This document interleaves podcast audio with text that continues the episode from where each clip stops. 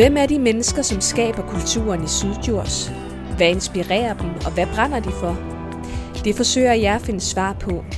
Jeg hedder Silja Nørgaard Alstrøm, og jeg er din vært her i Oplev Syddjurs Kulturpodcast. Nils Peidersen er trykker. På en gård i Gravlev har han værkstedet Saxum Litho, hvor han trykker litografier i samarbejde med en lang række kunstnere. Teknikken, han bruger, er gammel, og den ene af maskinerne i hans værksted havde næsten et helt årti på bagen, da 1. verdenskrig brød ud. I dag kan man selvfølgelig trykke eller printe meget hurtigere og mere effektivt. Men håndværket og de gamle maskiner har alligevel overlevet. Måske fordi den langsomme trykkemetode går godt i spænd med kunsten. Skal vi starte med det nu? Okay, jamen... I er kommet til et værksted her, hvor jeg laver litografi.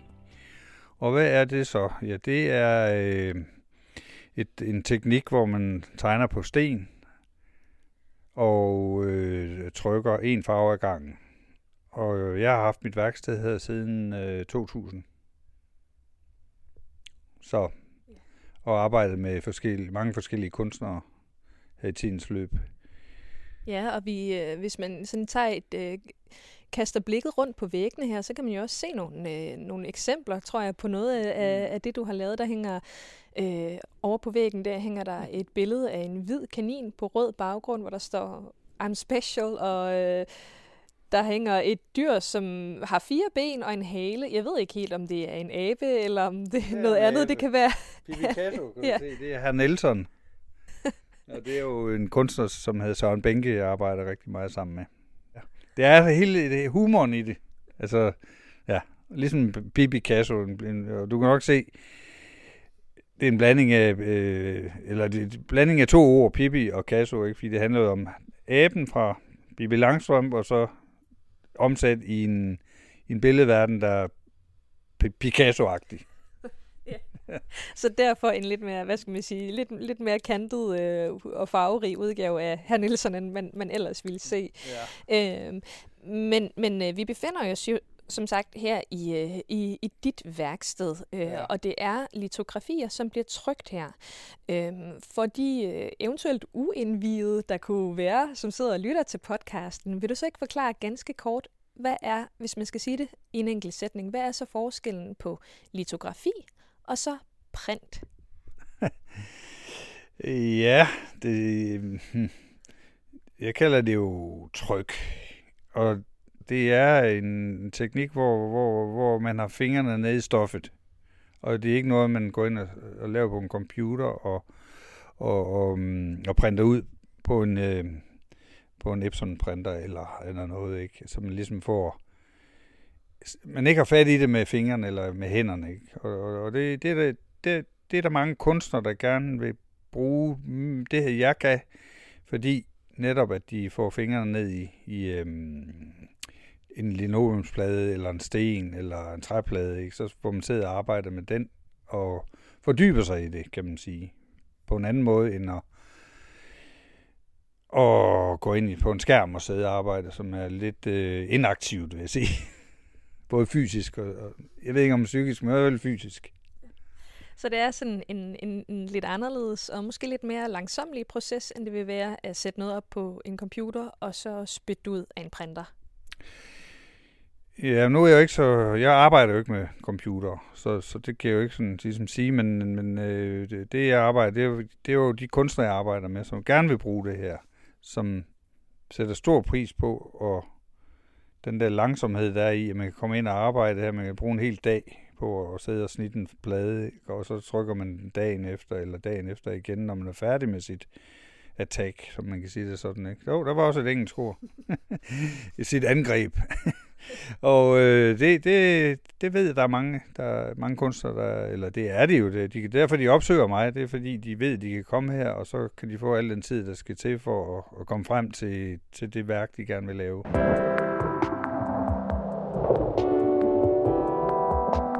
Men altså nogle af de her motiver, som vi stod og kiggede på, som hænger her på væggen bag dig, det er jo så nogen, som er lavet i et samarbejde mellem kunstneren og så dig. Ja. Og hvis jeg sådan lige vender mig om her, så er der jo en masse kæmpe store maskiner bag mig. Det er jo sådan en stor sort maskine i støbejern, vil jeg gætte på. Ja, du nikker derovre. Og så er der ligesom sådan nogle ruller på, som mest af alt minder mig om de der maskiner, som nogle gange findes i vaskekældre, hvor man kan rulle sit sengetøj eller sin due, så de bliver helt glatte. Når du kan se den store maskine, nu vi står lige her ved siden af, som er fra 1906, den er jo brugt sådan det, der hedder merkantil, ikke også? Den er jo brugt som, til at stå og trykke noget som reklamer for cigaretter og alt muligt, ikke også? Men den er jo så, teknikken er jo så fortsat, fordi teknisk er det samme, man gør. Men kunstnerne har bare fundet ud af, at den måde, og, som vi snakker om, den langsomme måde, den passer godt ind i et kunstnerisk projekt. Vil du ikke vise mig, hvordan er det, du gør, når du indleder et samarbejde med en kunstner? Kan vi kigge på det hen ved maskinerne? Vi går derhen, fordi jeg har faktisk noget helt, der ligger helt frisk, fordi jeg har trykt en farve for en kunstner, som kommer i morgen og trykker nummer 2 farver. Så vi kan gå hen og kigge på den sten derinde. Ja, lad os gøre det. Ja. Og I er jo i færd med at arbejde på det her tryk, som hænger nede for enden af væggen her. Der er en opslagstavle, og der er der et tryk af et billede af en svale, ser det ud som, i sådan en bordeaux-vinrød. Krablak, tror jeg. Krablak, vil jeg nærmest kalde den derhenad. Men hvad hedder hun? Lise, som hun hedder, Kryer Simonsen, hun bor i Odense. Det der galleri, hun er hos, der hedder Sandberg i Odense, ville så udgive det her litografi. Og så fik hun de her 2 sten med hjem. Og stenen her, den ligger jo ovenpå en palleløfter og er lige løftet sådan lidt op. Så man kan godt fornemme, at den er tung, og den har jo sådan cirka nogenlunde samme størrelse som en stor fortovsflise, og nogenlunde samme drøjde, vil jeg også sige. Ja, det er derhenad. Ja, det er derhenad. Men altså, den sten der med svalen på, den var jo ligesom den anden sten derovre, da hun kommer med den. Hun tegner med litografisk tusch eller litografiske kridt, og det er ligesom, det er sort. Så når hun kommer med stenen her, så er det mit håndværk kommer ind, så skal jeg præparere stenen, som jeg kalder det. Og der bruger jeg først talkum på stenen, og så kommer jeg gummi arabikum og salpetersyre på. Det lyder voldsomt, men det er en meget lille blanding af syre, der er i. Men det er sådan den kemiske del af det. Altså, du får stenen ind og præparerer den med nogle kemikalier, og så er den klar til at blive trykt. Ja, så kan jeg trykke, og så er det, jeg siger, så kan jeg trykke hvilken som helst farve. Du kan se over på bordet her bag dig, der ligger der jo noget, som ligner nogle farveprøver. Der er i hvert fald nogle bøtter med maling. Ja. Det er ikke maling, det er trykfarver. Jamen, der kan man jo så bare se, det er trykfarver, ja.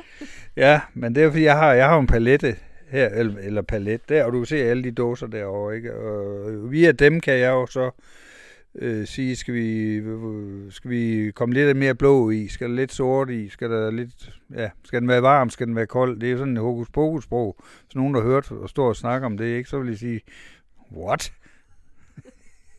Så altså, men det er ligesom at snakke om musik og alt sådan noget, ikke? Det er sådan lidt abstrakt, kan man sige. Ja. Så I snakker om, altså I får jo ligesom talt jer frem til, hvad tonerne i farven helt skal være, for at ramme den helt rigtige. Det var et meget godt ord, du sagde med tonerne, ja. Ja, fordi det er ligesom, jeg oplever ofte, det er jo, at den farve, som de farver kunstnerne bruger, det er også ligesom deres fingeraftryk, må man sige det sådan, ikke også? Og det er meget det er sådan lidt, ja, det er ømme punkt, om man nu kan ramme farven og sige, jamen det er det, jeg er god til, det er der, hvor I kommer, ikke? Men det kan nogle gange tage sådan noget tid, når det er første gang, man skal arbejde med kunstner, og sige, hvor skal vi hen? Skal vi den vej eller den vej? Så var det, som vi kiggede i den bog, min logbog derovre, der har jeg jo, for alle de kunstnere, jeg arbejder sammen, har jeg sat nogle farveprøver af, så man kan gå ind og sige, er det den der eller den der, så kan jeg jo ligesom se mine optegnelser, som du lige nævnte også der med farven, ikke? Så kan jeg jo se, nå, sådan, jeg har blandet den sådan og sådan, så går vi den vej. Eller jeg bare kigger på det og siger, nå, den ved jeg godt lige, hvordan jeg skal blande. Og har I ramt den helt rigtige tone på det der på det motiv, som hænger derovre, det med svalen, den bordeaux-røde, rubinrøde svale? Jo, det fandt vi frem til, og det var lidt sjovt også, fordi det tog lidt tid også at sige, ja, så kørte jeg flere prøvetryk. Det tog en times tid, og så ligesom blande farven, og nej, det tog sgu mere tid faktisk. Men det er jo lige meget. Det er jo ligesom den, som vi snakkede om før, det der med langsomheden, ikke? Altså, men det tager den tid, det tager.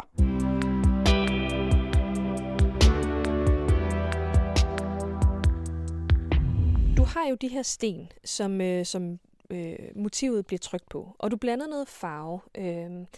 Kan du ikke vise mig, hvordan kommer motivet så fra stenen og over på papiret med farve? Kan du ikke vise mig det med maskinerne?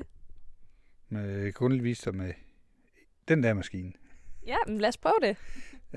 Men nu bliver det jo sådan noget, for jeg har ikke nogen sten i, men derfor kan jeg godt prøve at køre med maskinen, så du kan lige se det.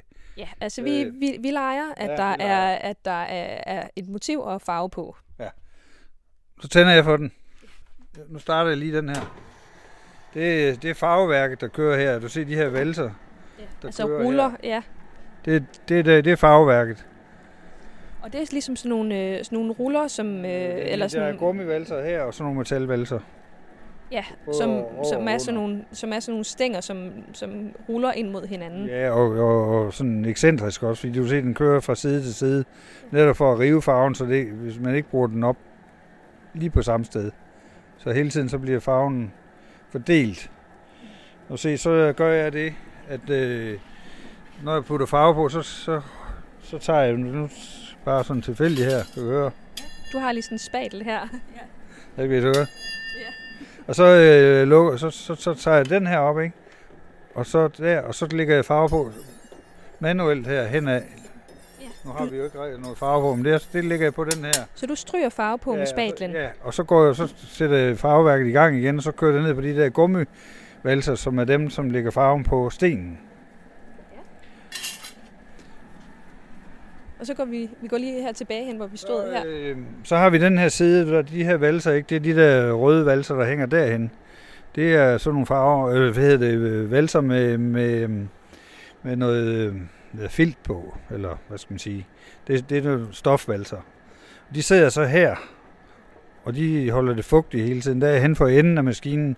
Du ser, der er sådan en pude der, som er fugtig. Det vil sige, at man har en fugt, eller hvad hedder det, fugtet værk herhen og farveværk der. Så det foregår på den her måde. Nu starter den så. Så kører den her. Så nu se her, så hvis nu vi siger, at jeg har et stykke papir her, nu trykker jeg. Ja. Nu passer du lige på. Ja. Så kører jeg, så lægger jeg, så vipper jeg dem her op, så kan jeg lægge papiret ind i de her, holdere her. Og så når den ligger der, hvor den skal, så slipper jeg maskinen, så kører den tilbage igen. Så tager den farven op der fra stenen og lægger op på papiret. Og det, man kunne høre lyden af, det var de her valser, som blev skubbet frem og tilbage. Farveværket, der går hen over ligesom sådan et bord, hvor papiret ligger. Ja. Der, hvor stenen ligger. Og så når den kører tilbage, så går den her gummiduen ned og tager farven fra stenen og ligger over på papiret. Ja. Derfor hedder det en offsetpresse. Ja. Så den kører ligesom 2 gange hen over... det kalder jeg en trykgang. Altså en gang. Selvom den giver farve på 2 gange på fremturen og på tilbageturen. Ikke? Hele tiden kører de der fugtevalser og holder stenen fugtig. Ellers så sætter farven sig jo på stenen, hvis den er tør. Så derfor har man den der farveværk, eller sludvrøvl, fugteværk i den ende der. Ja. Så, og det er så der, hvor I så ser, skal den så have en omgang mere, eller... Ja. Det er så det første. Nu kører jeg, og ser vi, er det der, når jeg tager det første tryk, og siger kunstneren, nej, den skal have mere, og så 1 gang mere, så siger jeg, mere, og måske 3. gang, mere, og 4. gang, mere, så er det indikation for mig om, at jeg måske skal lave farven lidt stærkere, samme nuance, men bare stærkere. Så jeg kan, i stedet for at skulle stå og trykke 4 gange frem og tilbage, det tager jo en evighed, så jeg kan trykke 2 gange. Og jeg vil gerne trykke 2 gange, fordi det er ligesom om det, der hedder, man primer det på. Ikke? Så lige, først så laver man lige en bund, og så kommer det der stempel ovenpå, så den virkelig får det, den skal. Så det handler måske bare, altså det her arbejde mellem dig og kunstneren handler om at ramme den helt nøjagtige tone i farven, og den helt rigtige farvemæthed. Altså, hvor stærkt skal det være? Skal den være mindre eller mere transparent? Ja, fuldstændig rigtigt. Nu slukker jeg for dyret.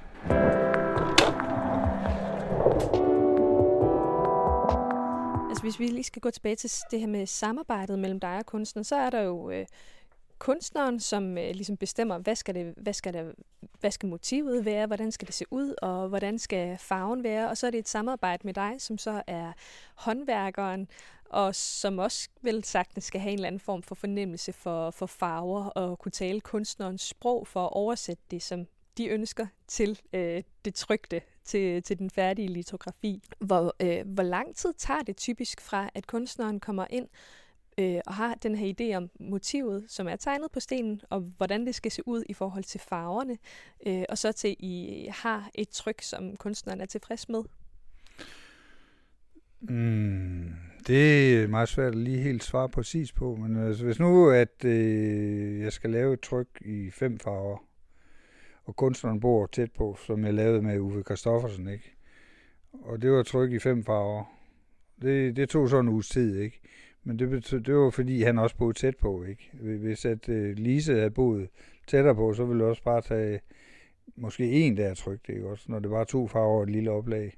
Så det er så meget, det er meget individuelt. Altså, normalt vil jeg sige, sådan et 5-farvetryk, det vil tage en uges tid.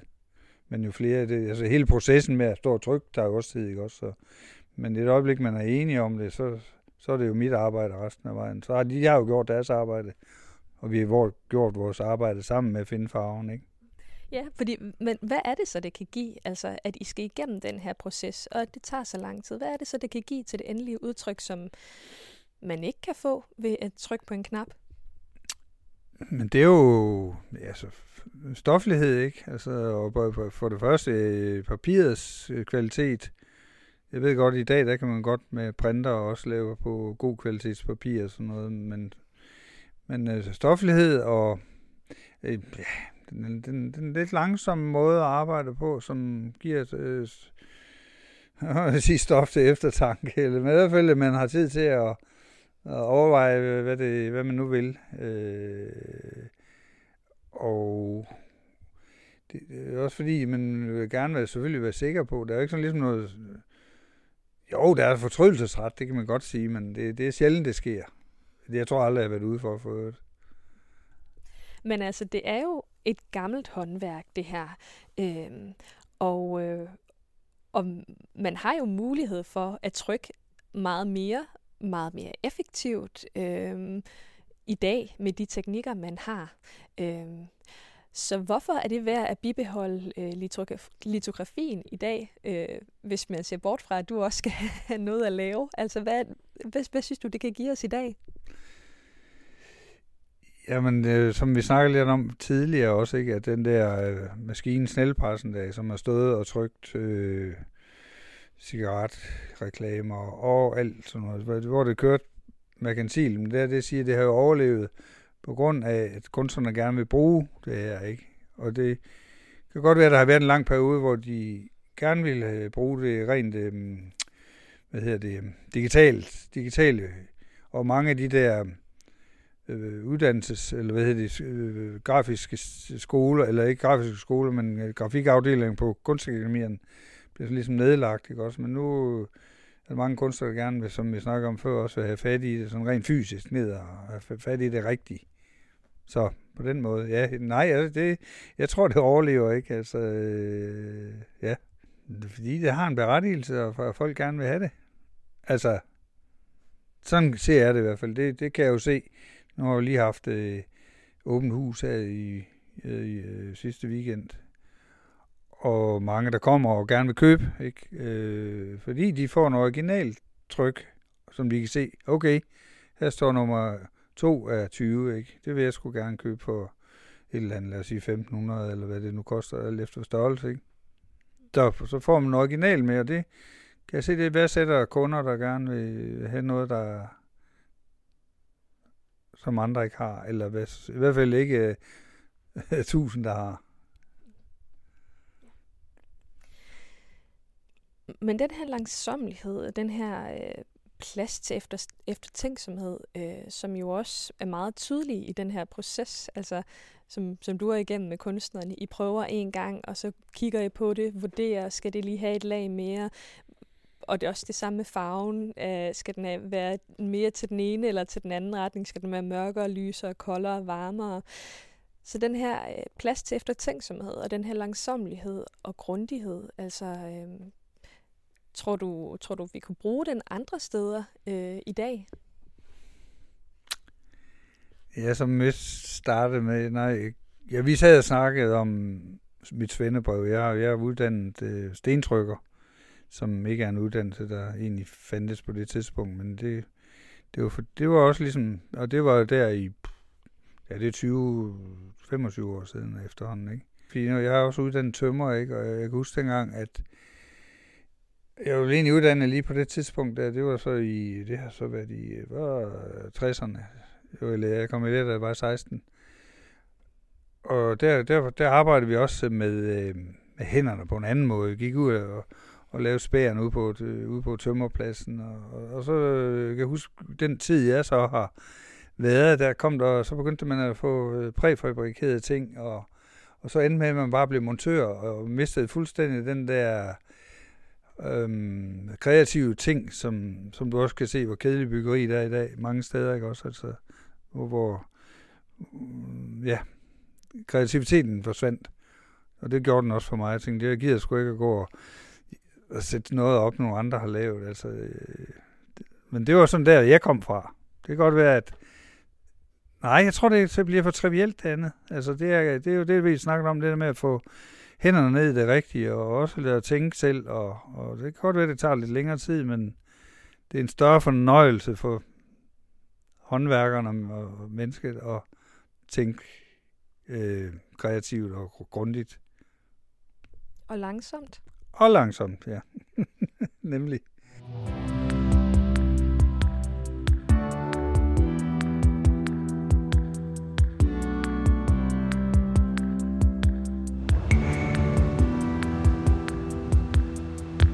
Vi får så besøg af kunstneren her i morgen, hende der, som har fået lavet... Lise Kryer Simonsen. Ja, Lise Kryer Simonsen, ja, hende som har fået lavet svalen, og så det tryk, eller det ansigt, som ligger klar over på, på stenen på den anden maskine derovre. Hvad skal der så ske i morgen, når hun kommer?